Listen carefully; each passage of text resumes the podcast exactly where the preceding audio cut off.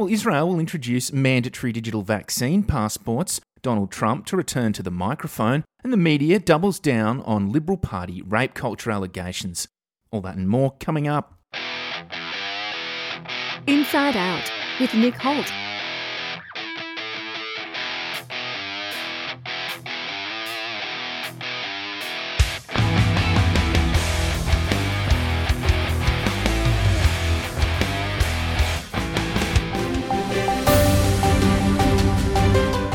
Morning. A quick look at the weather. Sunny and a top of 34 today in Brisbane, 29 and 32 on the Golden Sunshine coasts, cloudy and 22 in Sydney.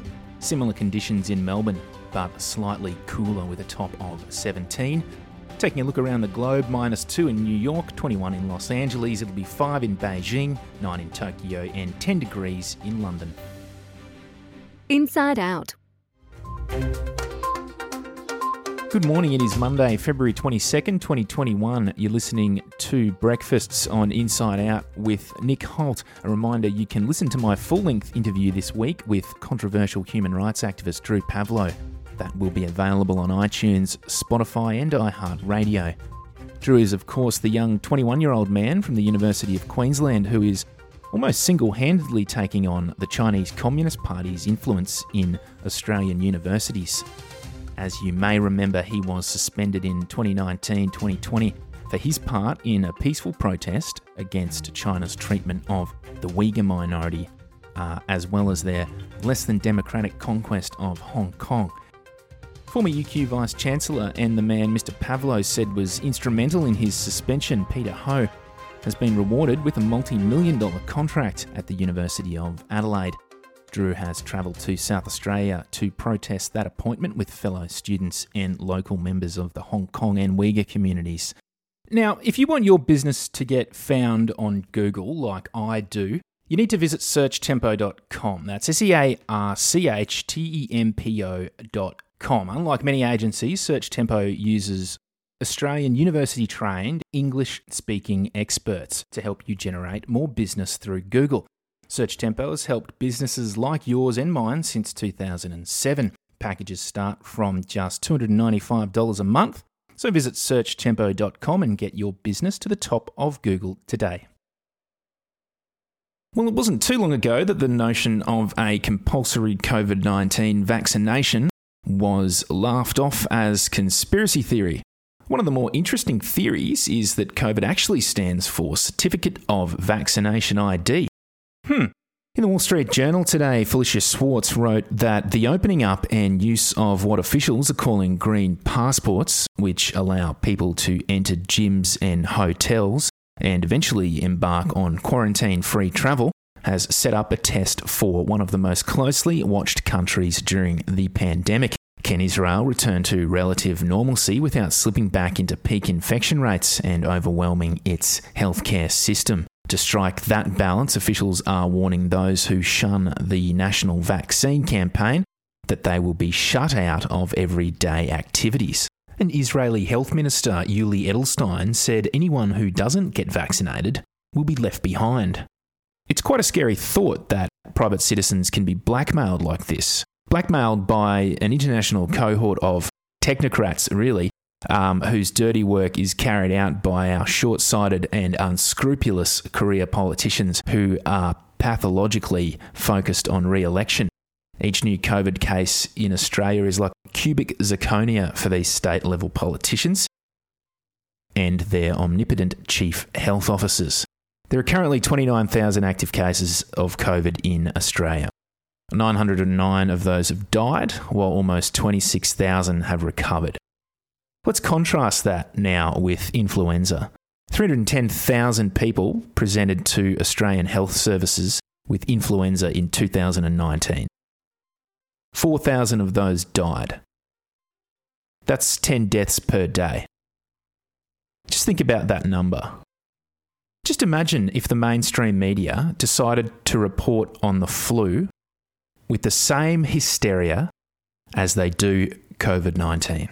Inside Out. In breaking news now from the Epoch Times, former President Donald Trump will talk about the future of the Republican Party and lessons learned in 2020 during his upcoming speech at the Conservative Political Action Conference. Trump senior advisor Jason Miller told Newsmax on Saturday Trump intends to share his views on the growing GOP support for his America First agenda, as well as what the Republican Party could do to yield wins in 2022 and 2024. I think what you're going to hear President Trump talk about next Sunday on the 28th is the future of the Republican Party and the number of lessons that we learned in 2020, where we saw President Trump bring in a record amount of African American and Latino American voters, bigger numbers than we've seen in modern Republican presidential history. We'll keep an eye on that as it unfolds. I know uh, many listeners are keen to hear what former President Donald Trump is doing now he is no longer in the White House. Uh, will he make a run himself in 2024? It does seem like a logical step for him, I think.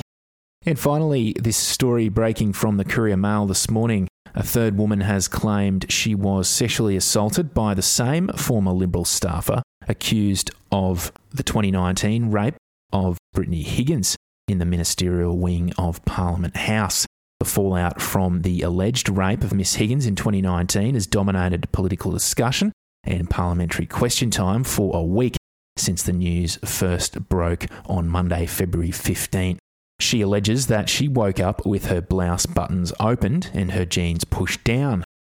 So the new complainant, um, also a Liberal Party volunteer who was barely out of high school at the time, told the Australian that she was assaulted after a night drinking with the man. She said he offered to look after her at his hotel just around the corner after buying her rounds of double strength vodkas and three tequila shots.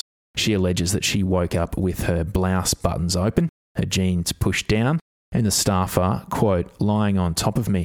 She said that I believe his actions constitute sexual assault because he performed or tried to perform sexual acts on me whilst I was severely intoxicated and unable to provide valid and informed consent.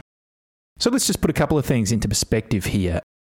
Uh, this young woman who was allegedly raped or sexually assaulted at the very least by a Liberal Party staffer went to a bar with him, took the drinks that he served her. Presumably, he was also buying drinks for himself. They both got intoxicated. They went back to his house. And that's essentially the only direct evidence that we have. The rest of it is allegation. I think the real story here is just how comfortable journalists have now become with doing their jobs from the gutter. The amount of sensationalism that is underpinned by a lack of truth is astonishing. We have a mainstream media, and its authoritative news sources have become nothing more than propaganda arms for the new corporate oligarchs. They've become unequivocally unethical, untruthful, and quite frankly unlawful. They've usurped our Western legal systems and its justice. They've now become the judge, jury, and executioner. They wave their accusatory finger at the defendant, fanning the fires of self righteous indignation while hiding behind deceitful clickbait headlines. It's time that we see the media for what they are. Inside Out with Nick Holt.